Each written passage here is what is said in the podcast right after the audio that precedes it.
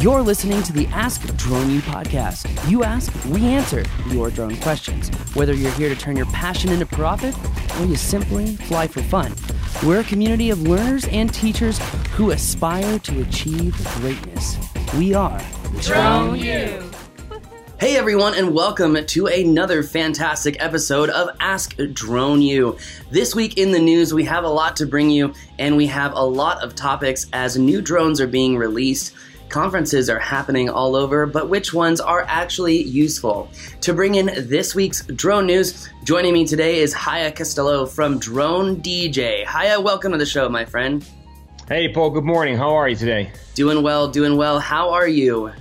Very good, very good. I mean, fall is setting in here in New York, so temperatures have dropped quite a bit. Weather's still nice. It's still good for flying drones, but it's definitely getting colder and the days are getting shorter, so kind of sad to see summer go away, to be honest. It is sad to see summer go away. It's been getting cooler here as well, as Balloon Fiesta literally takes flight this week in Albuquerque.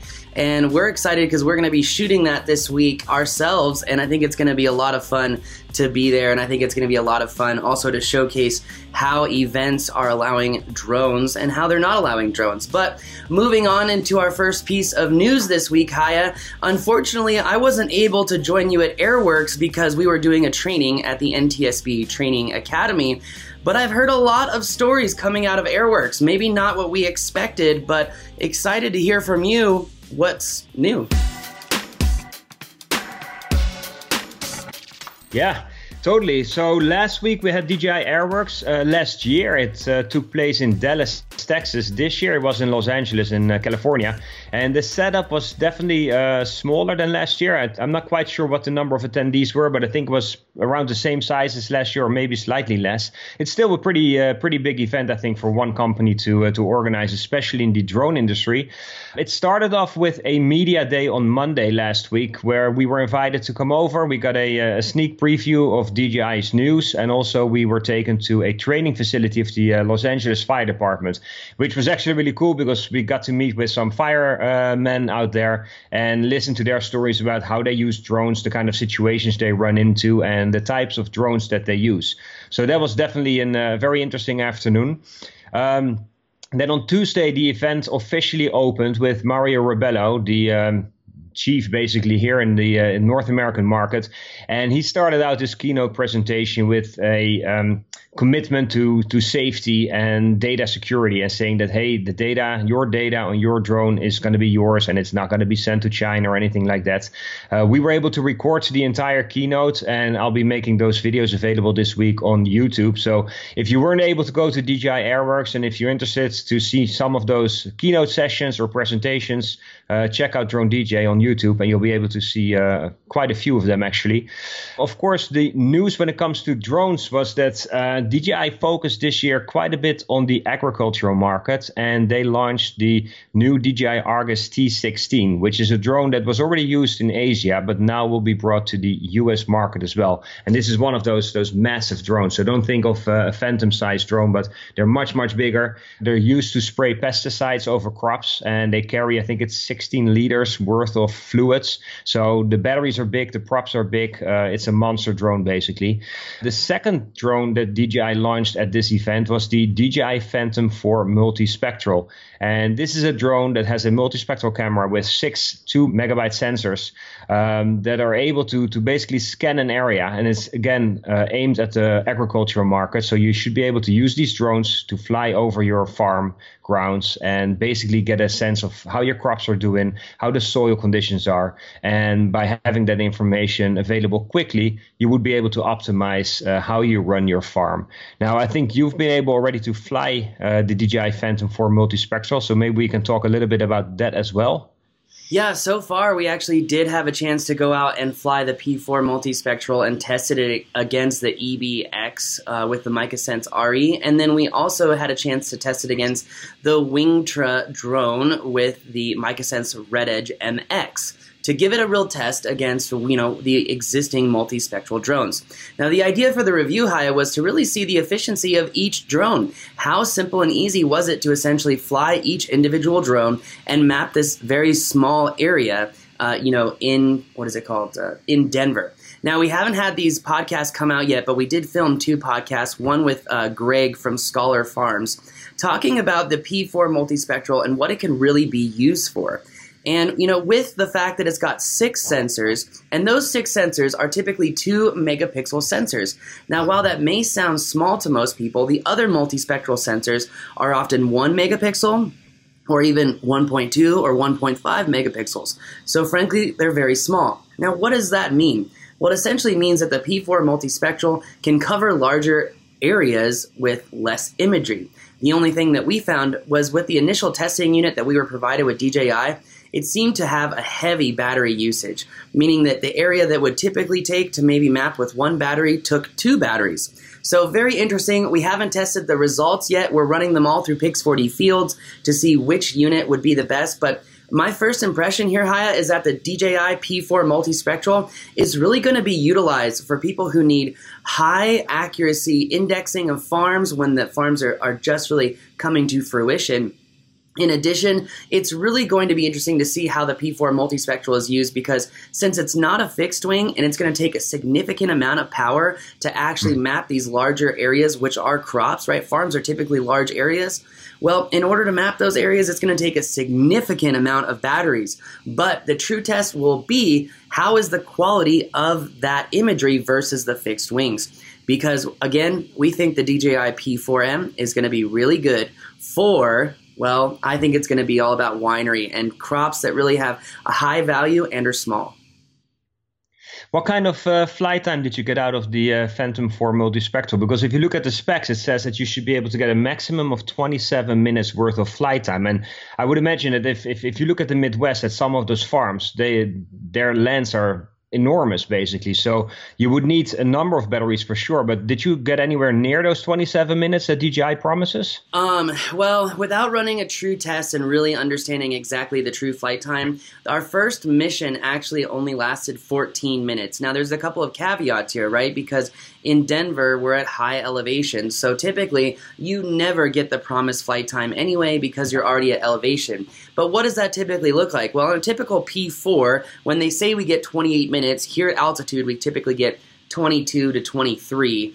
So there's always a loss at elevation, but the amount of loss was significant. So we're going to be running some further tests on flight time, because we think with the RTK unit and the added light sensor and the added camera, we're really adding a significant amount of weight to this little drone. And once again, I will say that we were actually floored at how little flight time there was available.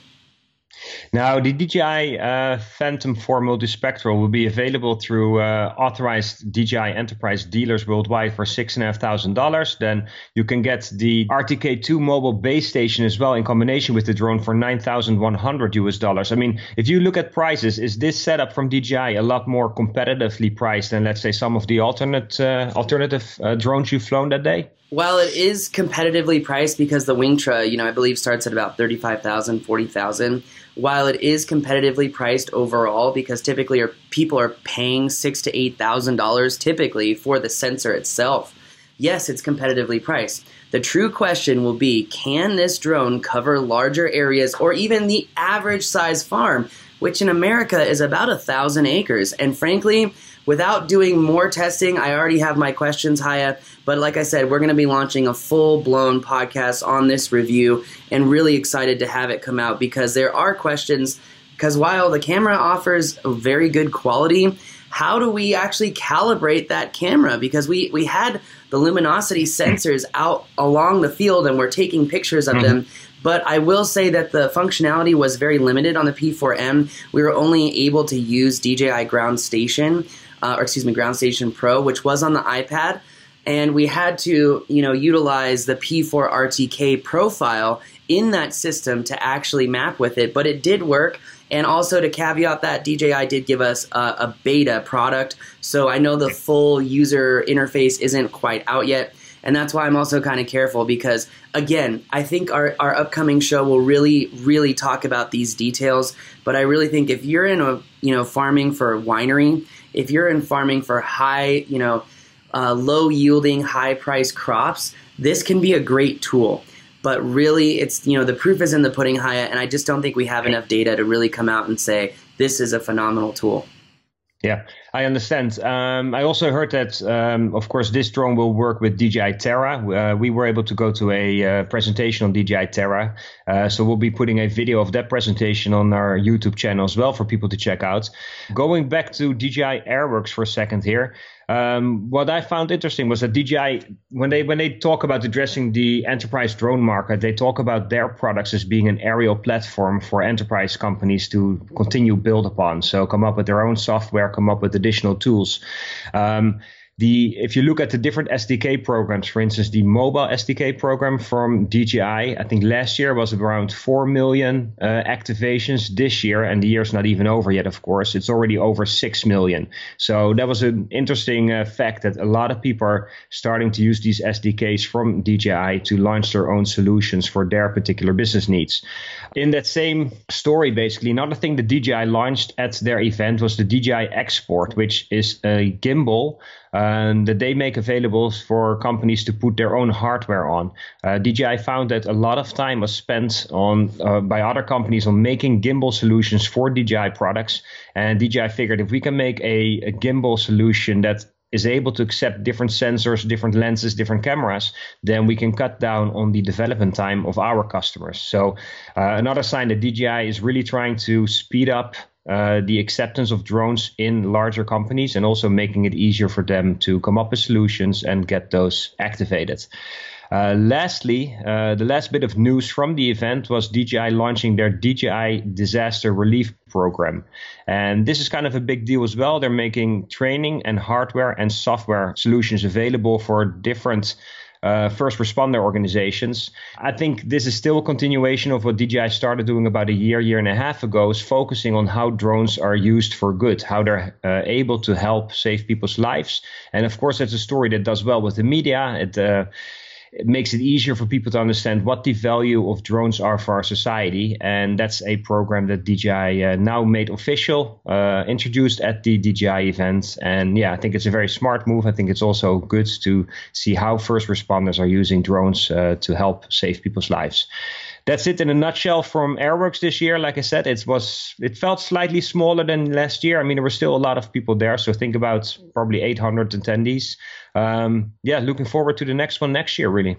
Yeah, interesting that you say that, because most of the feedback that I've gotten about Airworks not having been there was that it was a lot smaller than last year and that the floor was a lot smaller and there were not a lot of third-party vendors offering services from or within DJI.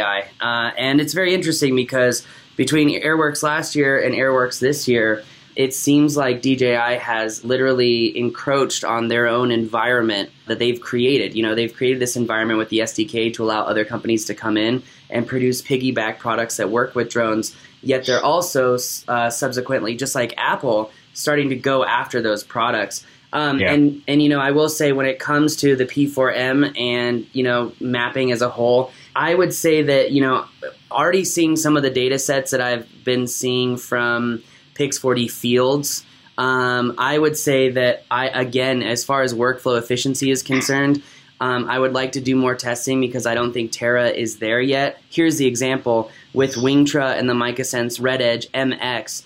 Before we left the site, we already had the full data set ready to go, and that was with Pix4D Fields and with the MicaSense RedEdge MX. I don't think the workflow is that seamless just yet with the P4 multispectral, so I would really pump the brakes on Terra and say, like, you know, before we promote this to everyone, I'm not really sure that it's there yet. So, but I do appreciate Haye coming on and speaking about Airworks because I wasn't able to be there, and I have not heard anything about that custom gimbal solution, which I think could actually be really cool even for drone service providers myself. I mean, I can already see how useful that would be in absolutely crushing the mapping competition. Very interesting. Now, as DJI launches the P4M, Skydio actually launched their drone last week as well. And I have to say, I'm extremely excited for Skydio, but I was kind of disappointed to hear that we did not have that global shutter, as I would love to see and I think is important for any enterprise drone to have. But maybe this drone is not made for the enterprise market.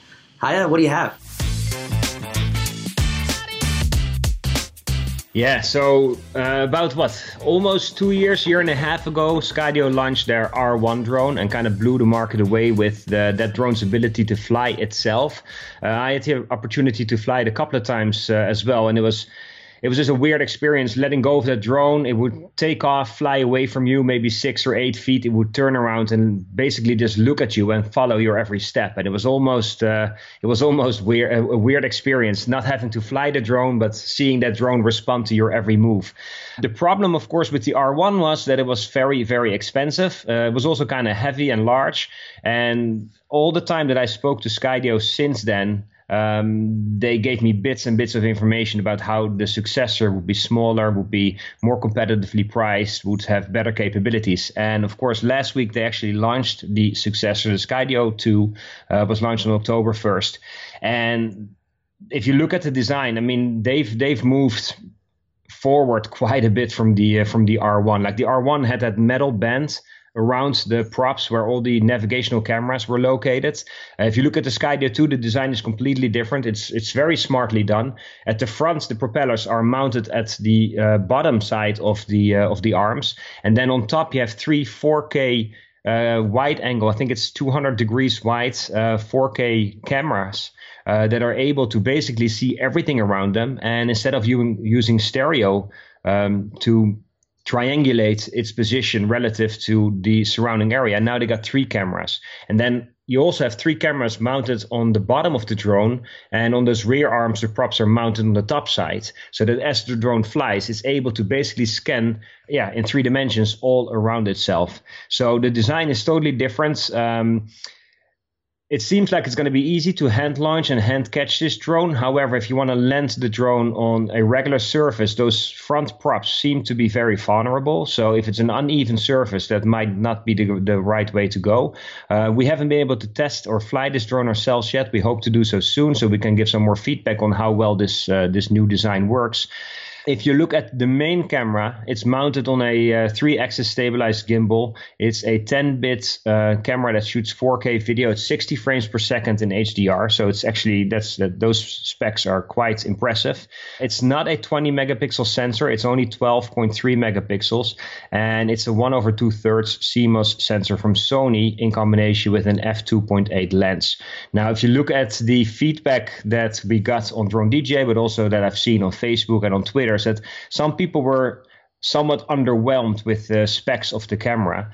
I think what Skydio's done here is that rather than making another very expensive drone, let's say more than $2,500 with a high-end camera, I think what Skydio did was actually kind of smart, is they aimed to be more competitively priced than the DJI Mavic 2 Pro and the DJI Mavic 2 Zoom. So let's say around that $1,000 price mark, and within that range come up with the best possible product.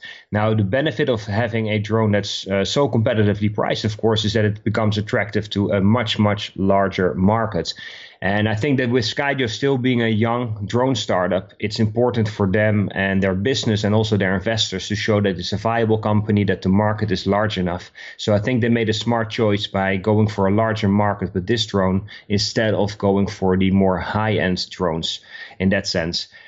Going back to the specs for the drone here, it has a flight time of 23 minutes. The battery is mounted at the bottom of the drone, so that's what you see in the videos where they're holding the drone.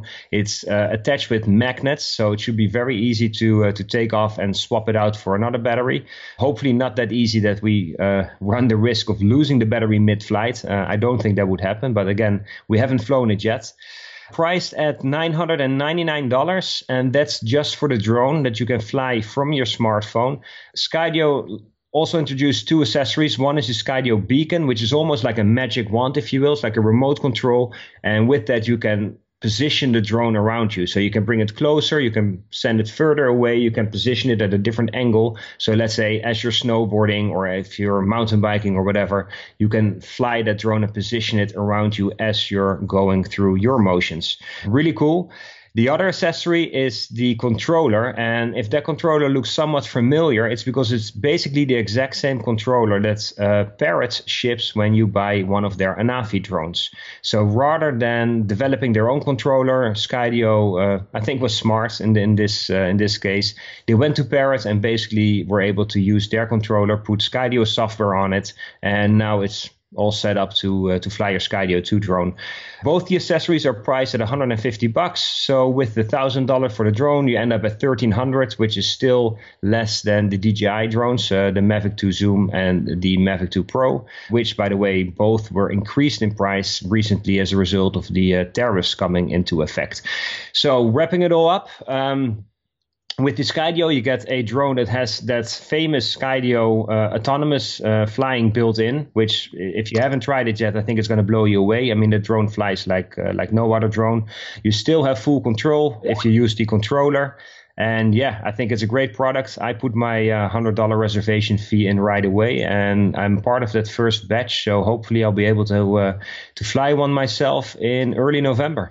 Yeah, excited to fly one as well. Just taking a quick look, pricing, sensor size. Why would Skydio come in with a great drone with a smaller sensor? Well, if you, again, you mentioned the price point. It's under the Mavic 2 Pro. It's under the Mavic 2 Zoom.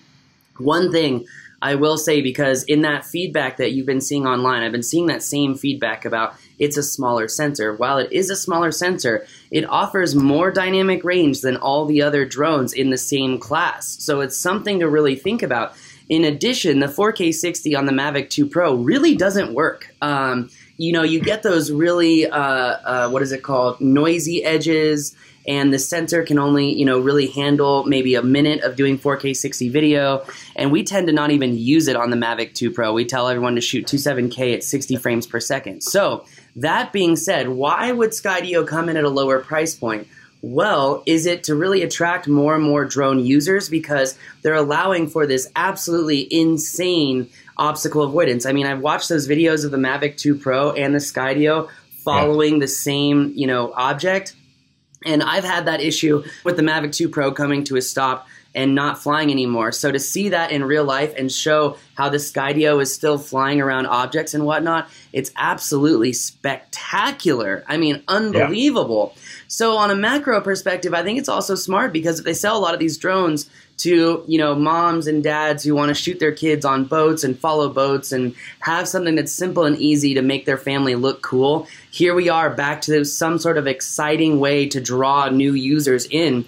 And if they then utilize this new user base to then create a more powerful enterprise drone, then I think that we're really onto something. But, you know, don't forget, Skydio is really pushing public safety, because their drone can navigate environments that other drones cannot navigate. So I would say that they are doing a lot of really cool stuff.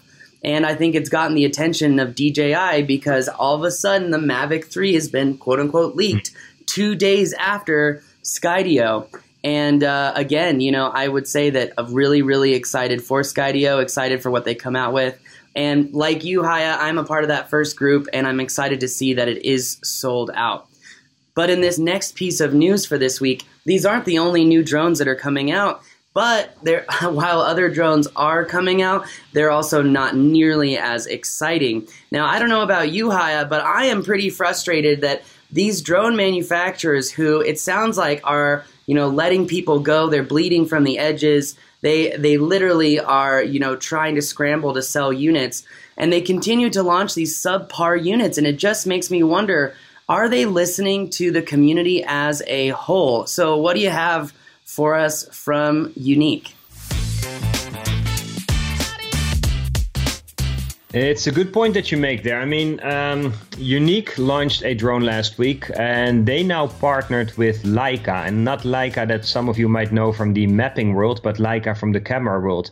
Leica, of course, is a very, is a camera manufacturer that goes way, way back. I mean, I think they've been in existence for probably close to, if not over 100 years or so. They make very high-end, small, portable cameras that are seen as a luxury item for sure. I mean, the price tag could easily be $6,000, $7,000 gets 2 or 3 more lenses, and you're getting close, if not over $10,000 for one of those setups. So it's high-end stuff, basically almost in the same price range as some of the Hasselblad cameras and lenses that are out there. Now, Unique partnered with Leica and launched a Typhoon H3 with an Ion L1 Pro camera, and it's almost like they take a page out of DJI's playbook, I guess, with DJI and Hasselblad. I mean, we have seen, of course, with the DJI Mavic 2 Pro that they use the Hasselblad name. In this case, Unique uses the Leica name to help sell more drones. Now, the drone itself is not that much different. It's really about the camera that they developed with Leica. It has a 1-inch sensor, which is really impressive, but on the flip side, you still run into range issues with this particular drone. So is it exciting? Yes. I mean, it's great to have yet another drone on the market. I totally agree with you that I think it kind of falls short of living up to customers' expectations, and I don't think it's really going to blow anybody out of the water.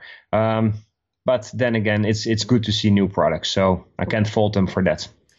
Yes, and by the way, the Leica for camera and the Leica for geospatial intelligence, or GPS as most people know it, is the same company, actually. So to see that, Leica actually, is coming out with Unique to do this drone is astronomically unfortunate and disappointing, because they come out with a drone that could have a phenomenal GNSS GPS rover for high-grade positioning. In addition, they could have created or utilized a camera with a global shutter to allow for a more seamless, easy-to-use mapping drone. And maybe they are. Maybe they're just teasing us with this, and they're trying to split test which drone is actually going to work better.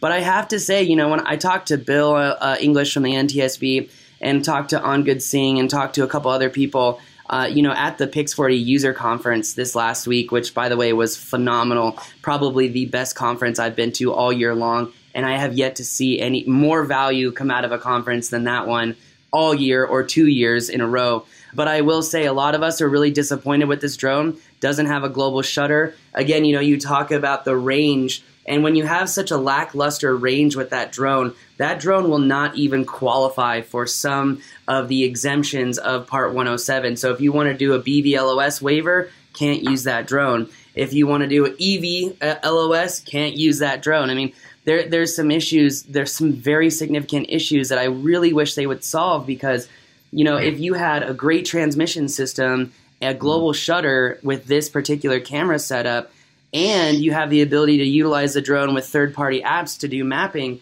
I mean, you have now essentially a Phantom 4 replacement, but we didn't have any of those things, so we don't have a P4 replacement. So let's just move on to this next piece of news, which is a lot more exciting.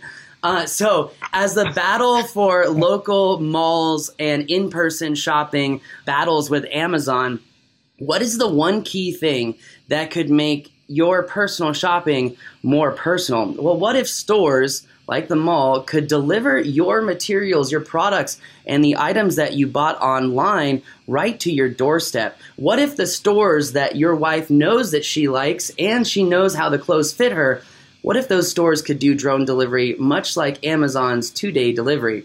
Well, now, thanks to UPS, this future could present itself to us maybe in a few years, but it's getting more and more real as drone delivery takes one step further in this week's news with UPS. Exactly, Paul. Thank you for that introduction. You're absolutely right. UPS basically registered as an airline company, really. I mean, they went through the Part 135 certification. Got to make sure I get that right. And they are now allowed by the FAA to fly drones, that carry more than 55 pounds, fly them at night, and also fly them beyond visual line of sight, or BVLOS. So it's a huge step. Now, hold your horses. I mean, I don't think that UPS anytime soon is going to be delivering, let's say, your wife's new dress or some other things that you'd like to get shipped from the mall to your house. I don't think it's going to be that fast, although with this certification, they would be able to do so. However, UPS said that initially they're going to focus on things like blood samples and medical supplies being shipped across hospital campuses. So, for instance, in North Carolina, WakeMed Hospital in Raleigh, they used the drone to ship blood samples and medical supplies from point A to point B. So basically, it's a predefined fixed route and they fly the drone back and forth. Cuts down on time, makes it a lot more efficient. But those are the kind of ways that these drones initially will be used. So UPS is looking to expand this program to other hospitals. However, yeah, technically they would be able to fly from malls, and you would wonder how far that future, how far away that is from us with companies like UPS getting these kind of certifications. So it's a big, big breakthrough for sure. I'd like to see where they're going to expand this program and how they do with those tests. Yeah, and then find out what their plans are longer term, where they see the first opportunities to expand this drone program, really. Yeah, very interesting. I will say it's interesting, too, that they go after medical supplies first because, you know, one of the things that we learn in business school is the fact that if your business has kind of that greater good mentality, the propensity for you to succeed is much, much higher because people see a macro use case of helping other people and they typically want to be on that train. They want to help other people. But I think we all know what this is really about, which is pushing consumerism. So we have to start with doing what's good. And I think that's phenomenal. And I think there are a lot of people, especially in today's day and age where we have a high propensity of doctors in urban environments, yet in the rural areas, it's extremely difficult to find the same level of care and even the same level of supplies. So I think UPS is really solving a problem, but I also think it's very easy to showcase what's the end goal here. So with that news, there's also even more news, even more product releases. And Haye, it makes me wonder, is October just the time for everyone to drop their new products to get them excited for the holiday season? Because it looks like GoPro has a reaction to the new Osmo Mobile. What happened with GoPro this week? Yeah, I totally agree. I mean, all the companies are getting ready for the shopping season, the Q4 season, if you will. GoPro just released their GoPro Hero 8 as well as their GoPro Max 360, which is that 360 camera. Priced basically as you would expect from GoPro, the GoPro Hero 8 Black goes on sale for $399 and the GoPro Max 360 sells for $499. DJI just released their DJI Osmo Action, which was very competitive to the GoPro Hero 7 Black Edition. The 8 is a step up. I mean, I don't know if you already have a Hero 7 Black, if you need to upgrade to a Hero 8 camera. I mean, it seems that the big difference is basically in the HyperSmooth 2.0. Now, GoPro released HyperSmooth, the first generation or the first iteration, if you will, with their GoPro Hero 7 Black camera. Now we're moving up to the second generation, so expect better image stabilization again. So that might be a reason. However, if you have the Hero 7, I don't know if this is enough of a reason to upgrade. But yeah, it's exciting to see that they come out with new products, and GoPro is still there. They're still very well known, of course, for their action cameras, and maybe even more so also because of all the accessories that you can get for a GoPro. I mean, if you go on Amazon and see all the different things you can buy to use your GoPro camera, it's pretty extraordinary, and it allows you to get that awesome action footage. So it's exciting to see. Smart move right before the holiday season. Yeah, it probably will make for a great gift for many people for what is it, Thanksgiving or Christmas? What is it, Thanksgiving? Hey, give thanks, give a GoPro, you know? Turkey, yeah, it's $19.99. So, exactly. But no, it is exciting to see what they do. You know, everyone's releasing cameras, so I feel like next year, 2020, is really going to be the year that everyone updates their camera bag. I know I am myself, but I don't think it's going to be with GoPro. Now, on that bombshell, we've got a lot of really cool stories to really wrap up the last 2 weeks of news, and apologies to anyone who has been watching and missed last week's news. It was quite a hectic week, again, with the Pix4D user conference going on. Now, that being said, Haye, it looks like we have some really cool little tidbits. So when it comes to Puerto Rico, crocodiles, whales, and Aussies, what do they all have in common? Not really sure, other than it's drone news. What do you have for us? It's all drone related for sure. Let's start with the whales. This is from Hoots Hall Oceanic Institution and Denmark's Aarhus Institute of Advanced Studies. They've been trying to weigh whales, and of course weighing a whale is no easy task. I mean, these animals become pretty large, and really only when they die or strand you would be able to possibly weigh one if you can get one on an industrial size scale. So it's quite a challenge. What they found is that if you use mapping software and you get enough images from a drone of one of these whales, you can basically create a 3D model and you can make a fairly accurate estimation of how heavy these animals actually are. This is exactly what they've done.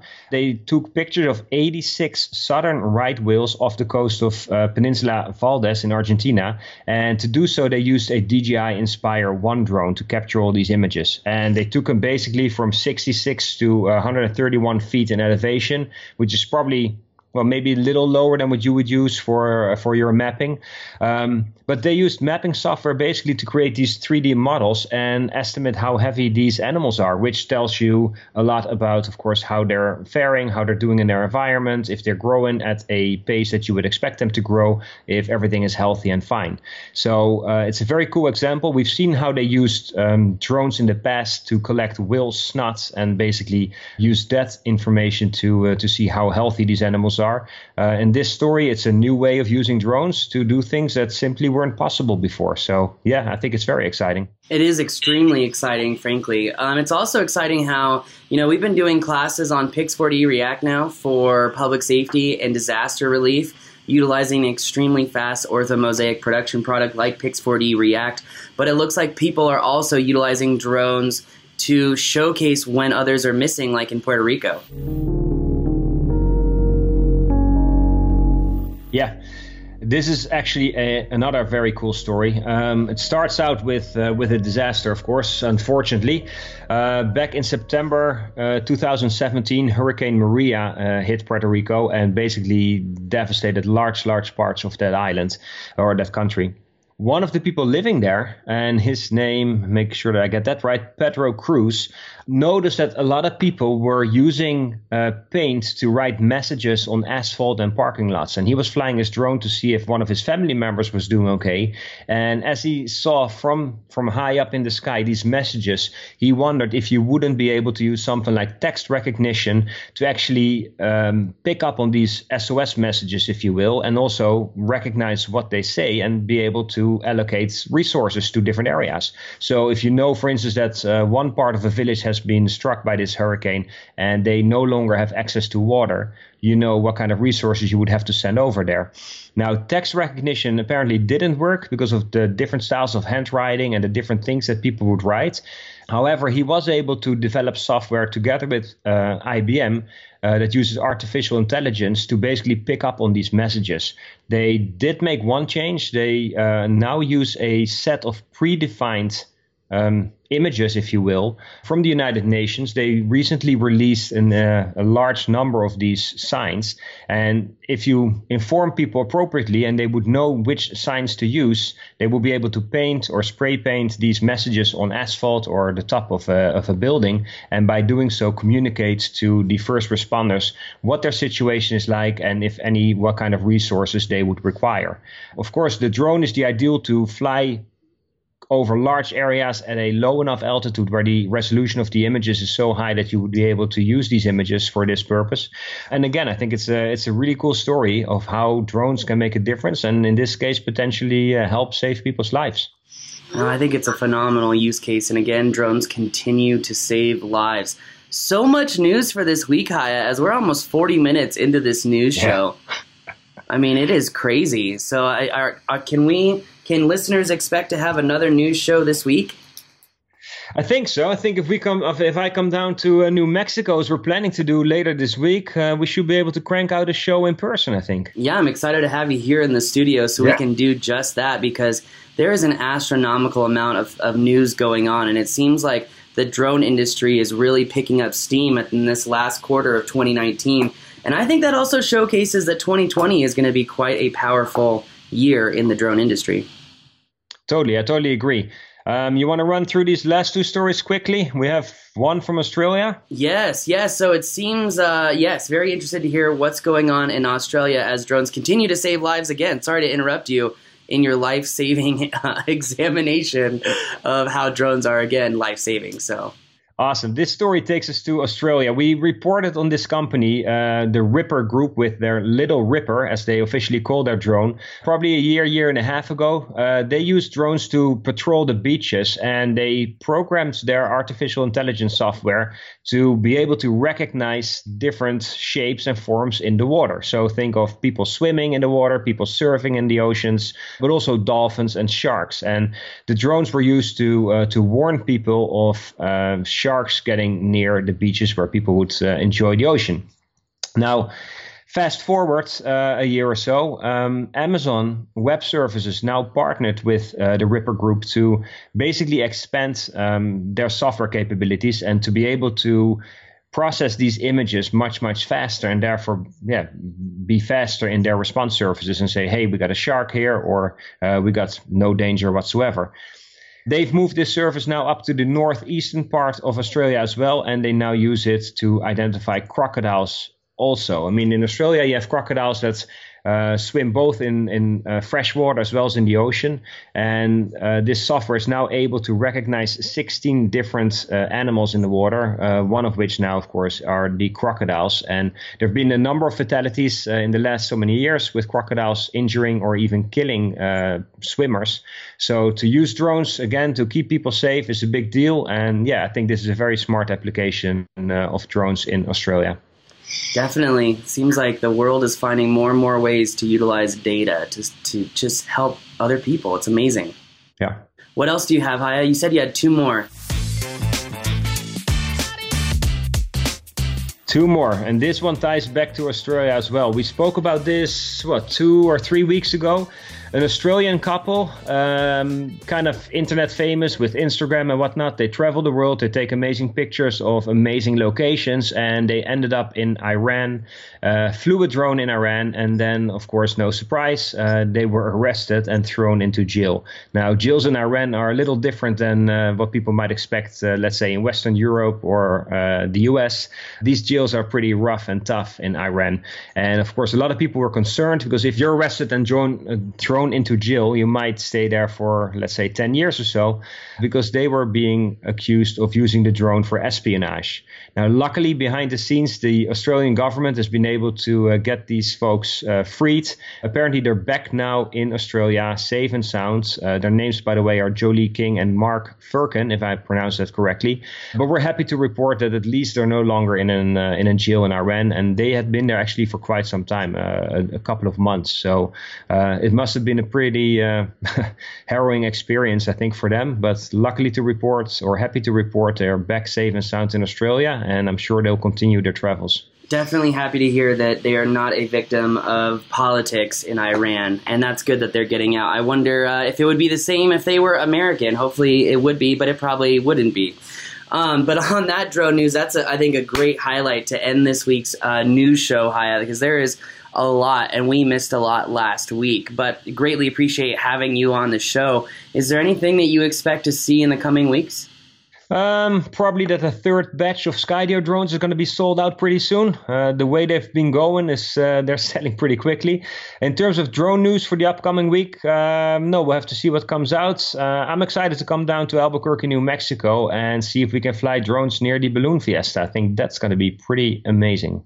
Yeah, I think it's going to be pretty amazing as well, and I'm really excited for that. And on that bombshell, that is going to do it for this week's news show. Don't forget to leave us a review, and if you love the news shows, don't forget to share them with a friend, and we really appreciate you listening in every week. As always, apologies for missing last week, but we will try not to miss weeks again. But thank you again for joining us. That's going to do it for us today. Haye, thank you so much for coming on here, and this is a lot of work. I mean, I know you've written an article on every single topic that we've mentioned, and there's just a lot of work that goes into it. So thank you so much.